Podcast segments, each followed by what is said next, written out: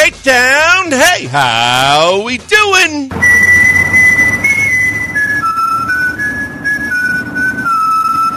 Hey, yo, lesson here, babe. You come at the king, you best not miss. The Seattle Mariners, they've seen Houston and what they've done for six years. They know what they have to beat. He's an idiot. Don't listen to. Sh- he's an idiot. As Bregman sends one deep to left field, all the way back to the wall. What a start! Alex Bregman putting the Astros on top 2 nothing. This team's for real. The division is ours to lose. You can't sleep on the Rangers, man. Oh, baby! Jose Abreu, you have yourself a serious big man. A lot of people were wondering what it was going to be like if the win the division. The Astros have done it again in 2023. The kings of the American League West remain the Houston Astros. I guess we'll never know. I appreciate a good uh, wire reference. Well done, Joe George. That was excellent. The Astros are champions of the American League West, just like they drew it up. Just like they it. drew it up. Did we? Yeah. The start of the year? Yep. Were you predicting a Friday? I was not feeling really good all weekend, to be honest with you, because we, I mean, I held steadfast to the fact that I said it, so I'm going to stay with the fact they're going to win the division. Friday, I was like, eh, probably not. Yeah, that was uh, quite the weekend, huh? Everything broke exactly like it needed to break. You beat Gallen with Jose Urquidy Ooh, starting on Friday because JP France couldn't make the start. Um, but Urquidy was, I mean, vintage Jose Urquidy. He was excellent. He was unbelievable. He was great. He maybe he's in the mix for a playoff rotation start. We'll discuss a little bit later. Uh, but you beat Zach Gallen with Jose Urquidy, who's making a spot start, first start he's had in quite some time. Then on Saturday, you know, Verlander was was good enough. Mm-hmm. It got you through five innings. You scored a little bit, and then Sunday you got the help from the Seattle Mariners. Texas Rangers acted like they've never been there before. They acted like they've never been to the postseason, and they haven't in a long time. They celebrated a little too hard Saturday and lost to the Mariners, kind of JV team on Sunday. Not only did they lose.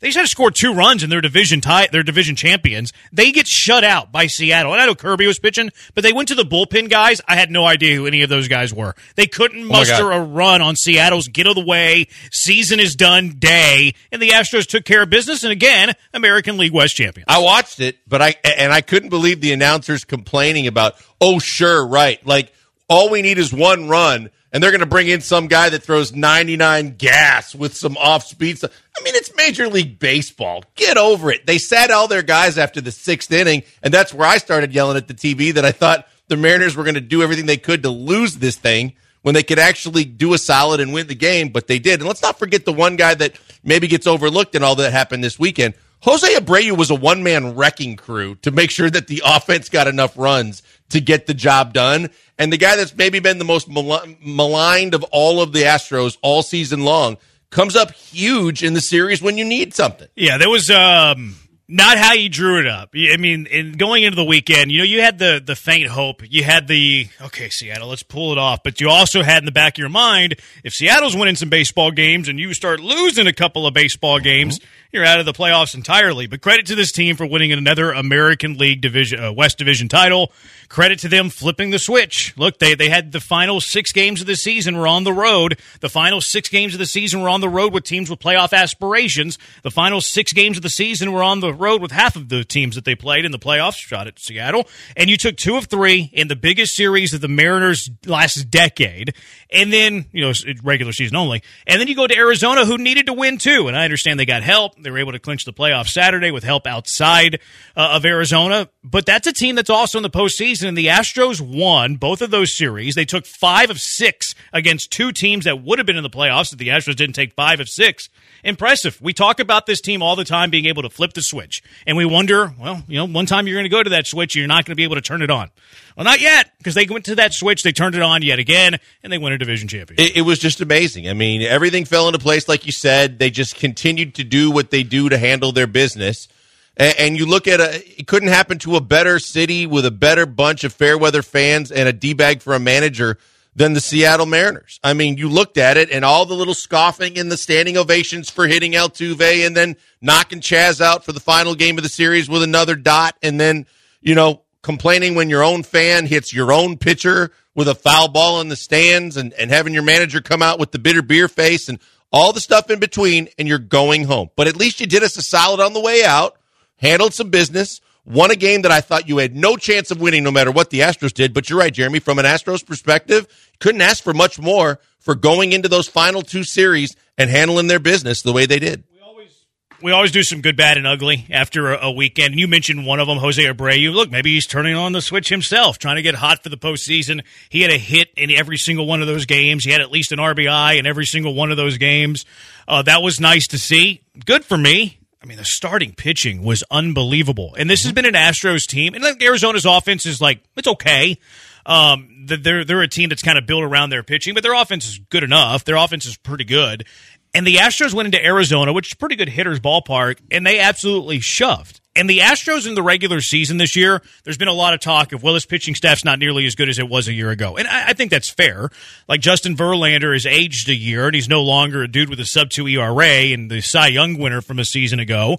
I think Framber, look, Framber at his best is still what he was a year ago, but Framber last year was more consistent. All the quality starts. Framber a little bit this year has been a little bit up and down, whether it's because he's not starting the All Star game because he's throwing a guy. Who knows?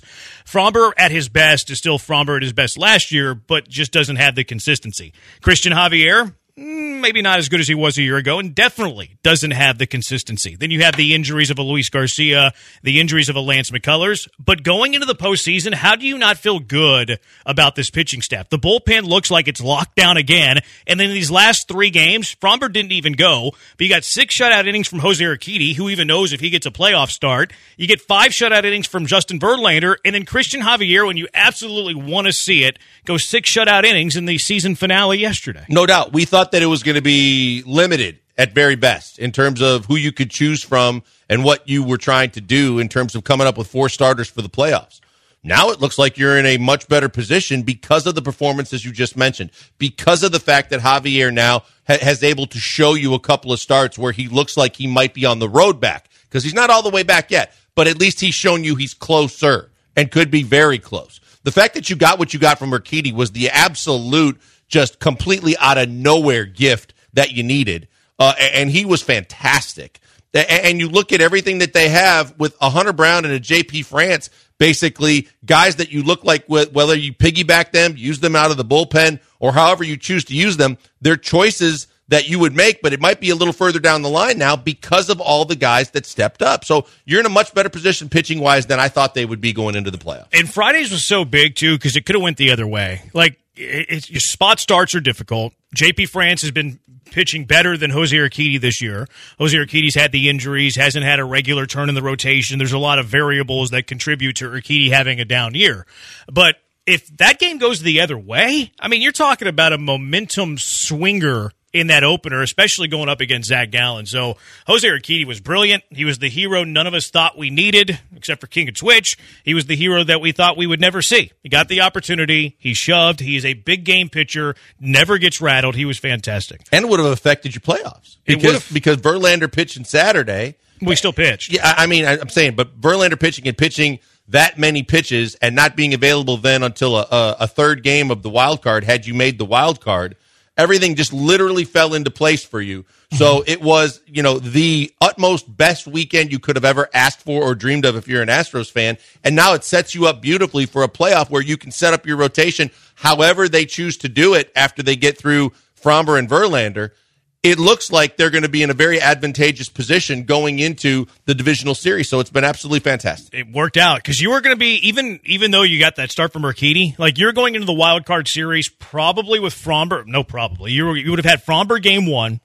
Who knows in game two? Maybe Urquidy, probably Urquidy, and then Verlander, and if necessary, game three. Like I was a little surprised how your pitch yesterday because what do you do in a game two if you go to the wild card? But it doesn't matter because the Astros win, Rangers lose. So you never have to answer that question, like Alex Bregman said. Joe, what was your good? The bullpen. bullpen they, they went back to 2022. Mm-hmm. Like they were absolutely dominant all weekend long. You could not ask for anything better going into the playoffs than what the bullpen was this weekend. They were incredible. You look through the uh, the game on Friday after Urquidy. You get three shutout innings: Maton, Neris, Pressly. You look at Verlander after his start on Saturday, which he went five. So you had Maton, Graveman, Neris, and Abreu combined to go uh, four innings. Graveman only got one out. Neris came in and did Houdini act, bases loaded, one out, was Boy, able to get he? out of that. He's been unbelievable this year. He might be the most valuable reliever in all of baseball this year. I was looking at Baseball Reference to look at some of these uh, end of season numbers, and there's some weird stat called like championship win percentage. I don't even know what it is, but ho- but uh, Hector Neris leads it by a mile. I think it means that like whenever you're in a game, the moments that you do good. It swings the Astros like World Series chances one way or another, and Hector Neris leads the American League by a mile. That's how big Hector Neris has been for the Astros. And then Sunday, this little Bennett Sousa guy, uh, Stetson Bennett Sousa, who I imagine is going to be on the big league team next year with as good as he's looked. Should be. He can't be on the playoff roster though, Right. because you acquired him in September. Uh, but he goes an inning, doesn't give up a run. Rafael Montero gives up his one run in a blowout game, and then Hunter Brown, you get to see him in the bullpen. You know, didn't give up a run as well. So the bullpen uh, was nails for the Houston Astros. The bullpen, quite frankly, has been good all season long for the Astros. Maybe not as dominant as it was a year ago when they led all of the American League, but they're sixth in baseball, and you got some you got some horses in the back end too. and you're seeing signs now that they're getting better yet again. They're they're getting re- right at the right time. It seems like they're kind of putting it together where we all know what the back end of the bullpen is going to look like for the most part. At least the guys that are going to fill whatever roles they're going to fill. But now you're seeing that the rest of the guys that have been a little hot and cold are starting to get a little better. You see a little bit better performance out of Maton, but Neris has just been to me phenomenal. I was watching that as it all kind of played out yesterday, uh, the other night, and going, my goodness, this guy, where would you be without him for all the, the, the high leverage jams that he's been put into that he somehow Houdini's his way out of? I mean, Abreu and Neris, I think, have been the two most valuable relievers in the entire American League, and I mean that sincerely. Oh, it's sincerely. not. It's not far fetched. I don't. I don't mean that in a hyperbolic way at all. I would never do that. Uh, Seven one three seven eight zero ESPN Texans. A lot of doubters last week saying we were saying that C.J. Stroud's a top ten quarterback in the NFL. Oh, don't lose your minds. Are you changing that uh, stance at all, uh, Houston listener, or the stance of the Houston Texans not being for real in the AFC South? Of course, we're going to get to that on a Monday after NFL Sunday. We've got a great C.J. Stroud busy show. NFL game balls, mailbag Monday. You can ask the Killer Bees whatever you want. What was your good from the Astros series winning, series sweeping finale to the regular season, getting the American League uh, West Division title as well? 713 780 3776. We're on the Twitch. Twitch.tv slash ESPN 97.5. He's at Pac Man Joel on Twitter. That guy over there is at Joe George Radio. I'm at Jeremy Branham. It's the Killer Bees on ESPN 97.5 and ESPN 92.5. Before we go to the break, tell you about my good friend Doc Linville. If you don't know the name, you should learn it, just like you should learn what the neograft procedure is, because the neograft procedure is a game changer for guys that are experiencing pattern baldness, thinning, or just losing their hair all over the place. And, and you thinking that there's nothing you can do about it but shave your head or use the sprays and the creams and foams that mask the problem. Nope. If you get in touch with Doc Linville in his office, if you understand what the neograft procedure is, you might be in the exact right place to get your hair back and feel better than you felt in a long time about your appearance again. It's fantastic. And the reason why I believe in it, because I did the, the procedure. The neograft was right for me. Doc walked me through it. I did the procedure. I felt great throughout the entire process. I've seen the results after a good year's time now, and I can tell you from experience, it works. You could be the next in line to get the NeoGraft. And right now you can check out all the information, ask all the questions, get all the answers, and it's absolutely free to you. It's normally 150 bucks. As a listener to ESPN 97.5, all you got to do is go to 975hair.com. Set up an appointment, ask questions, get answers, no obligation, no signing on a dotted line, no money out of pocket. Just see if it's right for you. If it is, you can sign up you can get the neograft and you can get your hair back. I'm telling you, it can be right for you and it works. Check them out today. Go to 975hair.com. Tell them I sent you by because I'm telling you the, the, the cheater code that I'm going to tell you 99, almost 99%, 95 to 99% of the follicles that he's going to move are going to stay and grow and be with you for the long haul. And you are going to see them immediately and really reap the benefits in six to nine months. Tell them I sent you by. They're great people and this procedure's all world. It's the neograft with uh, Doc Linville. Go to 975hair.com. Corey says uh, JV was AL Player of the Week. I'd almost say it should have been Neris, that man who's Houdini. I've been calling him Houdini Neris on Twitter, Jeremy Branham. I didn't realize that Verlander won the American League Player of the Week. I didn't It's either. a bit surprising to me. Now, I guess he did make two starts last week, so he was 2 and oh. 0. Yeah, they announced it right before the show. He was great with uh, the Seattle game. That's for sure. Yeah, I guess I guess it's not that big of a surprise. I was looking too much at the Arizona game. Like he went five shutout innings against Arizona. I, th- I didn't think he was all that sharp. He even talked about it in his post game that he, he, thought his stuff was good, but his command wasn't. That's why his pitch count got really high, ninety four pitches after five, walked three, uh, but didn't give up a run, which is very encouraging. But against Seattle, he was unbelievable. He was he entered the ninth, so he he wanted to go for the complete game, and that was big when they needed it. So he definitely got it for that, probably. Entered the ninth be without giving up a run. He gave up a run in that eighth in that ninth inning, uh, but struck out eight. He was uh, he was really good. So I guess it was a deserving honor. But Corey says I would have given it to Hector Neris for his Houdini X. Neris did have an interesting week. He had the dust up with J Rod, had to issue a public apology. He was really good in the Arizona series, um, but it makes you it makes you pretty comfortable with the bullpen come postseason, which is going to be a bit of a delay. You have to wait until Saturday. I do kind of hate that about the playoffs now. I rather not play in the wild card series because look, I think the baseball playoffs are a crapshoot. I think it's a coin flip, and I'd rather not be in a three game series. If I can be in a five game series, I will trade that off for a five day rest before the uh, division series. It is helpful that the Astros had that delay last year, so they can kind of you know figure out what worked, what didn't work, figure out a game plan, et cetera, et cetera. The Braves are doing open workouts and inter squad scrimmages, and they're opening it up to the fans. That'd be really cool if the Astros did that. You know, yeah. two o'clock, we're going to have a little inter squad scrimmage, scrimmage, live BP, open it up to the fans, sell a couple T-shirts. Uh, that would be a, a pretty cool thing. I, I, wish that they would try to squeeze the wild card series in a little bit quicker. I just don't know how you do it. I don't know either. And you know, and the fact that you're not traveling at all and you're trying to get it done in three days. And I hated the one game, one and done scenario before that uh, I think this is as good as it gets, and I think it's just something you have to endure and, and, and try and figure out. But at least you get three games, and, and you got a better chance. Both teams have a fighting chance, with the exception of one team being at home the entire time. Uh, you know, it is what it is. To this point, I just like it the fact that you struggle for 162, you fight, you you you know claw and scratch, you get in, and it used to be one game and you could be going home. So at least it's a little better. The only thing that I would uh, throw out there, it'd be very punitive to being a wild card team, but I don't care about the wild card teams because go win a division and finish with a top two record. You can't gripe whenever you control your own destiny. Would be to squeeze three games into two. Play a Tuesday, Wednesday, and one of them's a day night doubleheader. I think it'd be kind of cool. Um, now the wild card teams would throw a fit. Yeah. They would hate that. Uh, but it would get that extra, like it would, it would reduce a day in the playoffs because now you'd start the division series on Friday. But whatever. 713-780-3776. Uh, Mesa on the Twitch. Uh, the Twitch says Dusty Baker better get some love. Hey, credit where credit's due. He won a division title. I don't know how you could say uh, on the overall.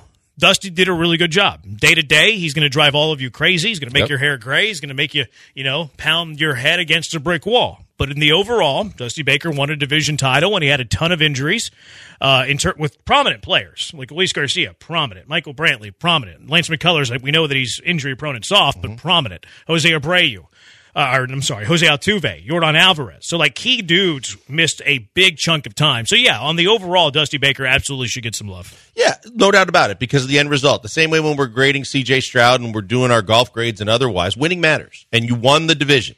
So you got to a place that I think a lot of people didn't think it was possible for them to get based on how badly they played over the last month of the season, but they got there. The thing is, on the flip side, if you want to play devil's advocate, is if Dusty didn't Dusty as much as he did and tinker as much as he did down the stretch, would they have gotten there easier? Would it have been a, couple of games that they won the division by? We don't know. We don't have to know because at least you got there at the end of the day, and he does deserve credit for that. Yeah, he deserves credit for for uh, leading a team that wins the division title. Uh, in the other stuff, like we don't know. Like you can certainly have an opinion on it, but you don't know for sure.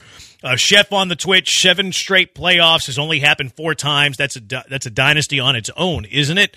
I would say that mm-hmm. I was quick to the dynasty trade more than uh, most, and maybe some would argue that I, I, shouldn't have been at times. I do think that this golden era of Astro baseball is a dynasty. Uh, two World Series title, four World Series appearances, uh, six straight ALCSs, seven straight playoffs. Only has happened in four times. That's that's a dynastic run from the Houston. Astros. I, I said the same. I mean, when you won that second World Series and you've been to four World Series and you've had the run of American League Championship Series appearances, and now you tack onto that and you see the graphic last night about the the teams that have done at least what they have done in terms of consecutive playoff appearances and the things that they've accomplished. I don't think there's any doubt from this show's perspective that they're already there. And the more that they continue to win and continue to do these things when people are ready to write them off and a ton of people are rooting against them, it only solidifies even further the fact that this team has had a dynasty run and it ain't over. That's the biggest thing. It's not over yet. And no matter what they do in this year's playoffs, it still isn't over based on who's under contract and what team you're coming back with next year. Yeah, I didn't. Um, I don't think it's over either. Like I'm pretty bullish on the future of the Astros because you have a lot of young players that I think are foundational pieces. You know, Yordan's still pretty young. Tucker's still here for two more years, and Yordan's locked up. Jeremy Peña is here for a while. Mm-hmm. Yainer Diaz is here for a while. Chas McCormick's here for a while. And then you look at the pitching staff, like Framber still has a couple more years. Luis Garcia's here for a while. Javier, however you feel about him, locked up. Hunter Brown, however you feel about it, locked up.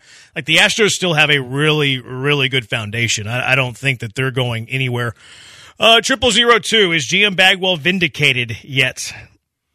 Mm. I mean, you had three GM Bagwell moves, right? Brantley didn't play three quarters of this, more than three quarters of the season. When you did use him, was he effective? Yes. Was he worth $12 million a year? I'd probably say no. Montero, to me, still isn't a guy that I trust, still isn't a guy that looks like the guy that should be pitching his tail off every time at the money that he's making. Abreu earned every penny in the last, last of the season in terms of the value at the end. But again, the whole body of work looked like you overpaid, and you still got two more years of it, depending on how you do or don't decide to use the rest of that contract and his his services. Overall, no. I, I think that all three of those moves should have been evaluated differently and decisions maybe made differently. But at the at all else, all's well that ends well. It ended well. Yeah, this is tough because some people have trouble compartmentalizing decisions then like with the team success like people act like if you win a world series everything that you did that year is totally acceptable and totally fine like what if you had let's just like let's make the scenario here where the Astros traded Framber Valdez for some washed up dude that gave you absolutely nothing, but then you still turn out to win the World Series. Was that a good move whenever you compartmentalize it within itself? I, I don't think so.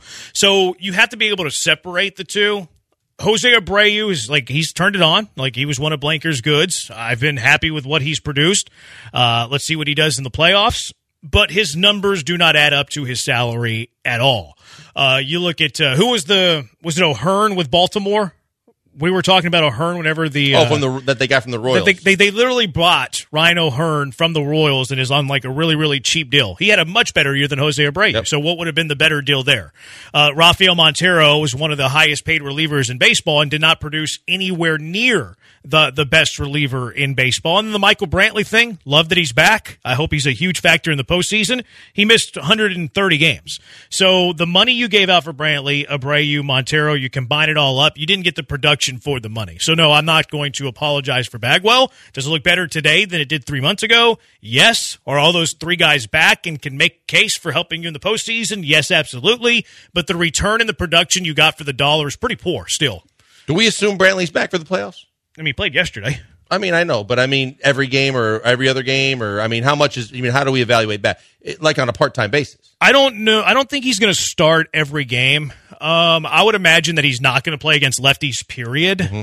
I think when there's a righty, though, I think he's going to start every day. Honestly, he's just right now the way he's swinging it again. I, I just feel like he's so important. He I don't want to say he's vital, but he's extremely important to having a, a re- the best offensive lineup you can put out there it should involve him in some way, shape, or form based on how he's hitting the baseball. I just need him available. The, the off days help because in the ALDS, the most you can play back to backs two games in a row because there's an off day between game two, game three, uh, an off day between game four, game five. So if he can play back to backs, which he has done, uh, then he should be good to go in every single game. The ALCS World Series, two games on, off day, three games on, off day. Can he play three games in a row? You know, that's certainly a question, but I don't think he's going to play against lefties, period. So maybe that can factor in too, give him some built in off days. But I mean, he's going to be on the roster. I think he's going to play most of the time. Is it part time ish? I think it's more platoon ish than part time ish. It's kind of my stance entering, assuming that he didn't, you know, that shoulder didn't flare up in the celebration, which look wouldn't put you past Brantley. And then Lance McCullers gets hurt in celebrations. Remember that cut? Just, that's what I was just going to so, go to. Yeah, from the bottle. Yeah, so I'm not uh, uh, until I hear that Brantley's healthy after that celebration. I'm, I'm kidding, kinda. 713-780-ESPN, the HRP listener line 713-780-3776. Devin is uh is Javier. Is this the Javier we get this year? Uh, the one we're going to have during the contract, or was just fatigue from the WBC? Your gut feel? I think Javier's going to be back next year. Uh, uh, the way he's finishing the year is encouraging to me. His stuff looks better. He's getting more swing and miss. I think he. I, I, don't think it's a WBC thing. I think it's more of a conditioned thing, mm-hmm. and I also think he's a he's a kind of a casualty of the pitch clock a little bit. I, I don't. I don't disagree with that. When you brought up the pitch clock earlier in the season, I think the other thing is too. He's had a lot of wear and tear on his arm. I mean, these long runs that, that this team has been on they start to add up and take their toll overall. And you know, you think about pitchers that get an off season, a full off season, to be able to kind of recharge and re- relax and let your arm rest a little bit before you go back at it. It's kind of comparable to when Yao Ming was playing year round for so many years. At a certain point, it takes its toll on your body, and you have to have a way to kind of recharge depending on how it all is dependent to me on how far this team goes in the playoffs because he could put a lot of innings on his arm again and have a shorter it would be great for all of us, but they could have a shorter offseason again, depending on how far they go. But I do fully expect that he's the kind of guy that if he gets some rest and there is no WBC and he can actually take a full offseason for the most part, that I think he will be much better again next year. 713-780-ESPN, the HR&P listener line. The Houston Texans flat out dominated. They punked one of the model organizations in NFL football. Has it changed your feelings towards the Houston Texans? 713-780-ESPN, the HRP listener line. It's the Killer Bees on ESPN 97.5 and ESPN 92.5. What do you need to do whenever you're in a car accident? You need to call Hollingsworth Law Firm. I know that there's always that bugaboo calling a law firm. Well, you know, billable hours. If I make that phone call, how much am I paying? Well, you don't pay till you win with Hollingsworth Law Firm. You're right, Jeremy, and that's a big thing because, you know, I know friends personally that didn't have the money up front to pay for a lawyer, but knew they were in the right, knew that wasn't their fault and had serious doubts about if they could go to anybody and get the kind of support they needed to make sure their medical bills were paid for, to make sure that their car was restored to the way it was previously, and to get anything for pain and suffering, depending on all the things that they went through. And because of the Hollingsworth law firm, their fears were put to bed and they found somebody that could take care of them. That's the biggest thing. And the other big thing about all of this is is the fact that they're bilingual, they're going to care about you. And again, the main thing is whether it's insurance companies or you're going actually and, and filing a suit, they are in your corner, on your side, and they only get paid when you win. If you or someone you know has been injured in a wreck or car accident, give Hollingsworth Law Firm a call right now for your free consultation. 713 999 8773. 713 999 8773. And you can visit the website at carwrecktexas.com. That's carwrecktexas.com. Killer Bees, ESPN 97.5, ESPN 92.5. He, he's blank.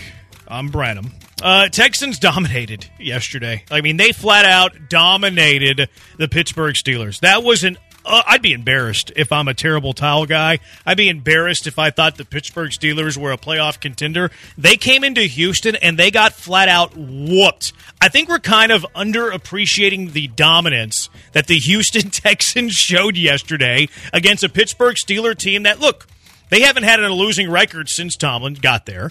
They're very much a team that people would talk about as kind of being a dark horse playoff team, if not a flat out playoff team in the AFC and they came into Houston and got whooped 30 to 6 texans blow them out. And then you look at like some of the numbers. Just look at total yards. Texans had 451 total yards to the pittsburgh steelers 225 yards. That was a domination. Well and it's not just that jeremy you know and you were out friday when we were talking about it and i thought i, I didn't see this coming i'll be the first to admit it and I didn't think it was going to be this easy. And one of the big things that we were all focused on was with a makeshift offensive line that just got worse because of the fact that you were losing someone else and you were having Mr. Duculus put right in where you didn't want him to be against Mr. Watt, who you didn't want him to see. You thought, oh my God, how many sacks are they going to rack up? How bad could this be? No sacks? The fact that they did whatever they wanted almost the entire game and across the board, not just the stats, but just the eye test told you the better team was in red and the better team was dominant throughout the entire contest was not something I was expecting to see, and I was so ecstatic when I did. Yeah, this was uh, an incredible performance. And does it change your outlook of the Texans? 713 780 3776. Like, we started to look at the schedule last week. You know, the, like, the, the, the way that the games worked out yesterday, there's a four way tie in the AFC mm-hmm. South. The Texans defeated last year's champion in the AFC South on the road. Now, they were beat up pretty good. Same whooping that they gave to the Steelers, the Colts gave them in week two. Although the Texans fought back, were in that game. Texans, I think, are much better today than they were uh, in week two. Look, I think this division very much in play. Quite frankly, I think that the, the it's mostly because of the schedule and because the division stinks. Do I think the Texans would be in comp, like in the divisional race in the AFC West? No. Would they be in the divisional race in the AFC East? No. NFC East? No. So this is like because of your situation, but you can play the schedule that you're given. That's right. You play in the division that you're in. There's no reason that the Houston Texans can't be in the hunt all the way through the end of the year. And why wouldn't you want that and be excited about that and think that, hey, look, the bottom line is is if they're ahead of schedule then that's just another feather in the cap of everyone involved with putting this team together and, and starting with DeMeco Ryans and getting the most out of him. I think he outcoached Mike Tomlin. I think you heard Mike Tomlin after the game start talking about, oh, changes are coming because they got to try and do something different because they got it handed to them. They got it absolutely handed to them. And in a situation where if you just looked at it on paper coming in, the advantages should have said the Steelers could have really taken advantage of a dinged up Houston Texans offense, and you know what they're going to do but they couldn't stop him. That was the greatest thing. They got the running game back on track. Stroud looked like Stroud yet again, and the receivers looked way better than we thought they were going to be at the start of the year. And that line and the way they kept a lot of extra bodies moving around, where you didn't see a whole lot of different stunts and things that I thought you'd see from the Steelers to get their pass rush to really kind of throw the Texans offense for a loop. And as much as when we were critical, and I think obviously very deservingly so in that Colts game, of the fact that Slowik – and, and DeMeco did not have great games. They had great games yesterday. They had great game plans yesterday, and that's why you saw the dominance of the Texans yesterday. Yeah, I'm pretty bullish on this coaching staff. Now, I didn't the opposite of the Steelers coaching staff. Like the one area that I would attack the Texans defense is with a lot of misdirection, like use their swarm against them, which I thought the Colts did a masterful yep. job at. You didn't see any of that from Pittsburgh yesterday. I was like, oh, this is like not creative. This is not exposing the Texans for some of their weaknesses, but hey, we're here for it. Um, Slowik was great. The fact that Slowik, and this is a testament to, this is a testament to everybody, Stroud, Slowik, the patchwork offensive line that is becoming the patchwork offensive line, uh, tight ends helping in the blocking game, running backs helping in the blocking game. The fact that the Texans have not given up a single sack the last two weeks after we were having the conversation after week two in which Stroud had been sacked 11 times, led the NFL at the time. We were talking about him breaking David Carr's record of 76 sacks. This is still a patchwork offensive line that's honestly gotten worse. Should get better next week in whatever combination you put the five in that you put the five in.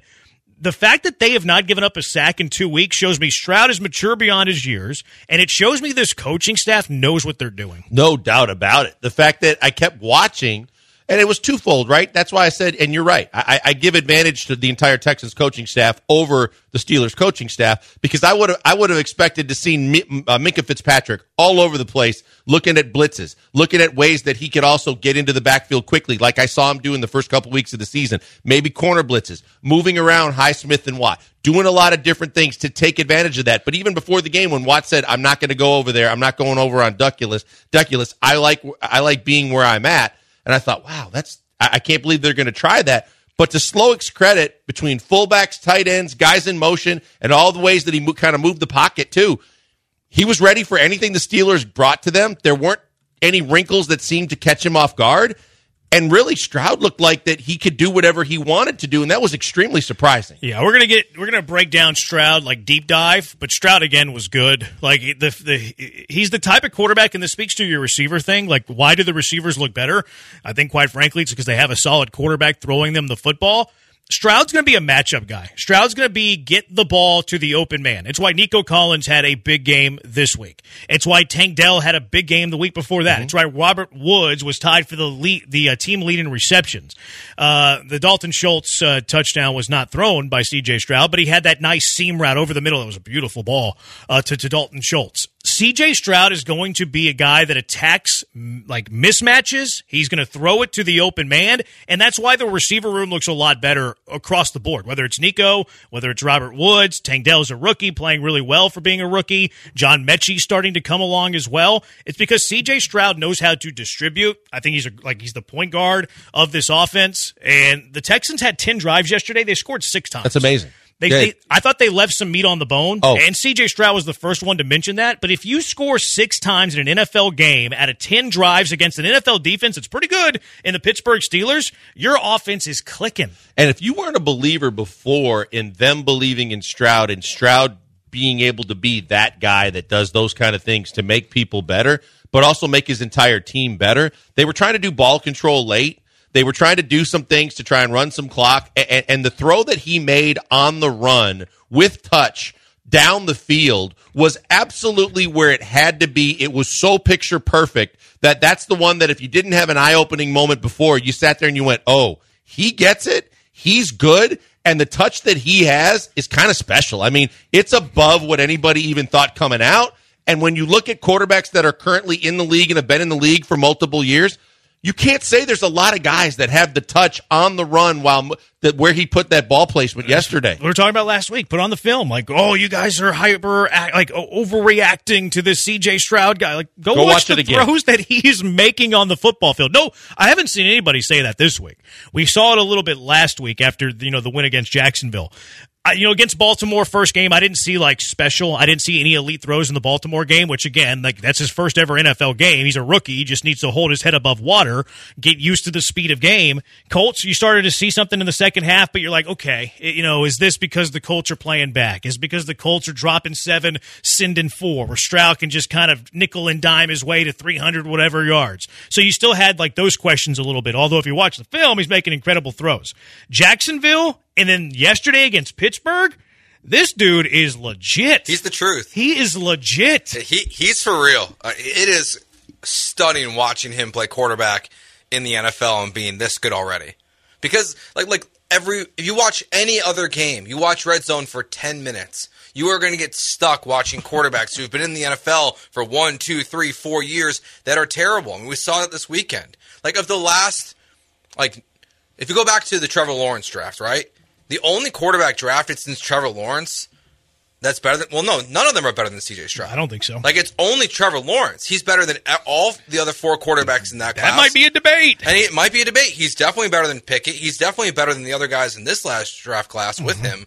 Like he he's playing absolutely incredible football. This guy is legit. He's polished too. You know, both on and off the field, he's polished. And, we talk about what he says off the field, how he handles press conferences and other things. But what he does on the field in terms of that polish of making the reads, the right decisions, knowing when to move, when to stay, doing the he's doing things that Deshaun couldn't figure out in his rookie year in terms of not extending a play too far, but not not putting himself in lost situations. He's doing way more than most quarterbacks, especially in their rookie year. But even even Deshaun though, like that's still an issue. Like a lot of it times is. these quarterbacks don't correct that. And he's not doing it in game 4. Like and he even talks about that. Like that's the other thing. Like his demeanor, his high S2 for the position, I think is is on another level. He talks about I can't make negative plays or I'm going to put this team behind. Like that is his demeanor. That is his focus. I can't take a sack. Uh, somebody in the Twitch said no interceptions. We we've talked each and every week about how CJ Stroud has had one near interception in every game up until yesterday. Did you see one yesterday? Did not. I didn't see one yesterday. And some of the like couple of the um, the first two games, he was doing that rollout, just like heaving the ball up the field. You're like, you can't do that in the NFL. He had two or three plays like that yesterday. Throw it away. it away. Second Sure row. did. That's perfect. Yep, that's what you got to do because you don't take the big loss. And you're right because Deshaun had the mentality of I can out athletic and outrun a bad play that looks like it's headed for loss, and then he got caught and it really set them back. The mentality and the maturity of a guy to be able to say in his first year or any time in his career, especially when you're athletic and talented, that it's not all on my shoulders. I can't try and do it all. I need to make sure that we live to see another play and not have like a second and 15, second and 17 situation. It's unbelievable that he's already there and doing those things. And then when you top, uh, on top of that, when you put the touch in there, with so many quarterbacks, it takes their whole career to try and get better touch, and it's so hard to do, and not a lot of guys can do it. And he's already got that skill set. That's a big, big gold star for him. pocket manip- uh, pocket manipulation, his poise, his accuracy. And I didn't even think he was that accurate yesterday. His layered touch, his touch, his like his leadership, which he's like. He's what you want from a leader. Like, hey, CJ, you're great. No, I'm not great. My guys are great. Hey, CJ, y'all stunk offensively. That's on me. It's what you want out of a quarterback. It's what you want out of a leader. 713 780 3776. Uh, What has your opinion changed at all? Did that game yesterday, the domination for the Pittsburgh Steelers, of the Pittsburgh Steelers, did that change where you're at with the Houston Texans? 713 780 3776. Killer Bees, ESPN 975, ESPN 925. Let's give away. we like to we like to take care of you. We like to take care of you, the listener, especially on a Monday following a couple of wins. Astros winning a division title and Texans winning a football game. The heavy metal band Avenged Sevenfold is coming to Houston for their Life Is But a Dream tour, which makes the band's first time touring in five years. Caller 10 to 713-780-3776 wins a pair of tickets to see Avenged Sevenfold at Cynthia Woods Mitchell Pavilion presented by Huntsman on Thursday, October 12th, a week from Thursday. Get your tickets now at livenation.com. Here's a few texts 713 780 3776, HRP listener line 4187. I see the Homer hats are back. What are you guys going to do if they make the playoffs? We're going to celebrate 4187. I'm going to wear that Homer hat with pride. Look, if you're hating, like if you're hating, look, Texans might go 7 and 10. They, they still might go 6 and 11. I think it is still very difficult for a rookie quarterback to win in the NFL, although CJ Stroud does not look like a rookie, if we're being completely honest. That defense did not allow a touchdown yesterday. I don't think the Steelers' offense is great. You don't allow a touchdown to an NFL team, you're doing something. If you're still hating just for the sake of hating, like you're going to miss out on one of the better quarterbacks in the NFL in a few years, and you're missing out on a team that's well coached with DeMeco, Slowik. I think Burke's doing a good job. The position coaches, obviously, especially the O line coach. I need to learn his name. Um, you're missing out on an up and coming team in the NFL, quite frankly. 4187 is obviously in a position where every he, he just wants to focus on the negatives. What's so wrong with being excited for the first time in God knows how long about your football team? What's so wrong with finally realizing you got the right coaching staff, starting with the head coach? You got a quarterback for the first time in a long time. You've got players you can actually watch and be entertained by and believe in. You've got a team and a system that looks like they know what they're doing. What is so wrong with that? I don't know if there's anything wrong with that because this team has struggled for quite some time. That it's it's fun, it's exciting, it's great to have a good quarterback in the NFL. Uh, Nine one nine three is embrace the suck over, or would I rather have one more year of high draft picks? I, I'm fine. Look, You don't have your first, you don't have your first, but you have a first. right? But it doesn't that doesn't have anything to do with your play, Right. though. So embrace the suck for me wa- was a two year program. And so whether you liked it or not, it was over after two years for me. Now I didn't see and anticipate the trade coming, but the fact that you've seen what you've seen out of the players you brought in. I mean, getting Tank where you got him and already getting what you're getting out of him. And the bigger thing is why you could put a bra- embrace the suck behind you is because before no one wanted to come here. Coaches were not wanting to come here as head coaches. Players, certainly in free agency, did not want to think about the possibility unless the money was just incredible, which it wasn't. There was no, you weren't capable of doing that at the time. But now you're going to see a lot more players line up to want to come here and join in and be a part of what's going on in Houston. So I think that you can say embrace the suck is behind you because now you're taking that first step forward to pro- progress and the progression necessary to become a consistently winning team. Dab says uh, embrace the suck is over. I agree. Like Yep. this is this be, whenever you traded the first round pick, the embrace the suck was over. Quite frankly, I was slow to jump on the C.J. Stroud bandwagon. Uh, still have reservations about the trade, et cetera, et cetera. But I want this team to win. Uh, At the the embrace the suck ended the day you made the trade. The fact that C.J. Stroud's playing on a level that I quite frankly had no idea he was capable of doing in his rookie season. That embrace the suck is long gone. Like to me, this is a go win a division title in year one with a rookie head coach and a rookie quarterback. I think it is in play because the schedule stinks so bad. I think our, our hashtag that we made isn't good enough. What was it? The, the suck stops here. The, the suck stops here. We had two. We had the suck stops here, and it could be worse. It could be worse. Definitely does With not that one, apply. let's delete that. that one. one's gone. Let's Off just I delete looked at that those now. this morning, Off the Google ironically, Doc. That's funny. and thought, man, we may never use either one of these. suck- and they suck might not stops come here. into play. I think the suck stops here is still I It's think in it's, play. I think it plays. I It think it plays for the plays. season because last year was sucked. The year before that sucked. The year before that sucked. This year the suck is stopping. Yeah, Yeah, now it's- it's, beat the sucky teams. Like you, you should be five and two. Like look at their schedule. See, that's where you I'd could be- get caught in a trap. I just I'm looking I'm they looking to that buy. be. I want them to be three and three by the buy. They could be four and two by the buy. I definitely think they're better than Atlanta. yeah. And then the following week is Saints. The Saints. I mean, if Derek Carr is throwing like that, they couldn't beat Look, I anybody. mean, in those the games NFL. are beatable. Like they're And dogs they're against They're the. Falcons. winnable. Yeah. They're dogs against the Falcons. That's going to be a tough. I mean, you're on the road. That defense is that defense is pretty good. I think Vegas is missing the Texans though. I think so too, because like Arthur Smith is meeting with the media today and having to say, yes, Desmond Ridder is our still our starting quarterback. Why is Arthur weekend. Blank doing that? Arthur Smith. Oh, I thought you Smith. said I thought you said blank Yeah. for some Preston reason. Smith. You, you might have. I, that might have been my Um, fault. but like, the, you know, they said that like Desmond Ridder is still a starting quarterback. You're talking about a team that's thinking about going to Taylor Heinicke. Like you're, Yeah. th- you should beat the Atlanta Falcons this weekend. Let me tell you something. are better Road games are them. tough. Yeah, road road is tough. tough. Ridder Ridder was awful yesterday. He's they not going to be any better. It doesn't matter. It's home or road. They don't know how to throw to Kyle Pitts. They barely throw to Drake London. Like you are better than the Atlanta Falcons. Heinicke You makes them a better should- team, in my opinion. I 100% agree. But that's on them. If they don't, and especially if they don't want to play him, uh, kudos to uh, you know bonus for you. You go in and play a guy that looked absolutely horrible yesterday, and, maybe that's the advantage you need going on the road because it is so difficult to win on the road.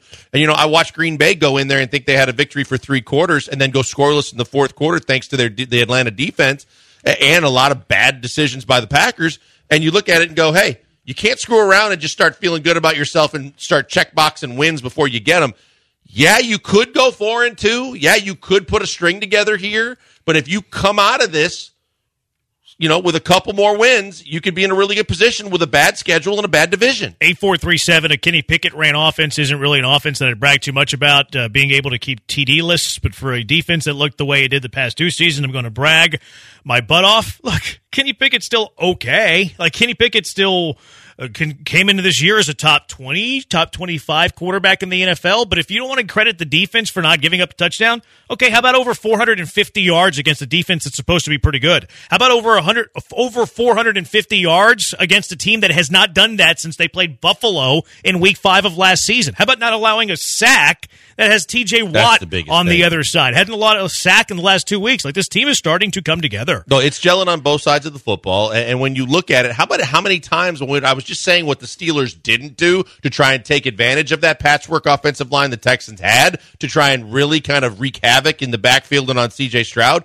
Instead, think about the team that did what you were supposed to do. Think about how DeMeco and the guys schemed up what they did. So 2020 was in the backfield. Everyone was in the backfield. Every time that Kenny Pickett, whether good or not, turned one way or the other way, someone was in his grill making sure he wasn't going to extend a play or get some chunk play because of the fact that he was using his legs and no one was there to, to, to, to cover the edges.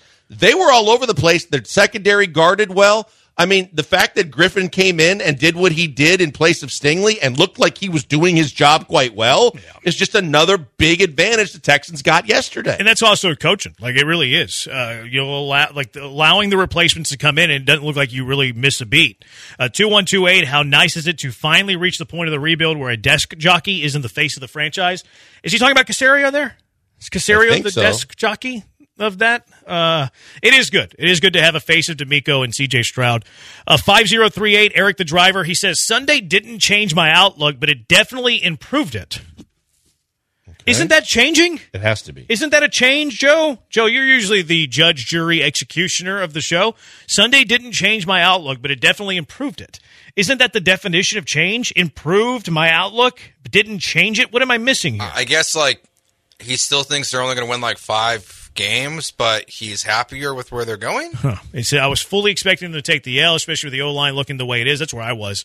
Uh, but for them to not only win, but dominate the way they did, I'm very excited for the future. That's where I'm at. I, I didn't expect the Texans to win this game. I thought the offensive line was just going to be too much to overcome. No, they scored 30 points against a good defense, had over 450 yards with that offensive line. It's incredible. Here's the thing you got to go back and look at if you're somewhat skeptical about saying giving them enough credit is the fact that when you take the same kind of caliber of situation with what the Vegas Raiders did against had to face against the Steelers. The Steelers were dominant. They were all over the place against the Raiders. They were they were mixing it up. They were getting to the quarterback. They were doing a lot of things they weren't able to do against you. And that should tell you that this team is advancing. It's moving forward. It's making progress. It's doing things better from week to week because we've seen it from the Colts game to now to where you should just be excited about the future week to week and long term for this team. Yeah. 713-780 ESPN HRP listener line 713-780-3776. Things a quarterback you trust over a quarterback you don't gives you what as an NFL franchise? What is Stroud, a quarterback you trust, assuming you trust CJ Stroud, what does that give you from a Houston Texan perspective? 713-780-3776. Killer Bees ESPN 97.5 and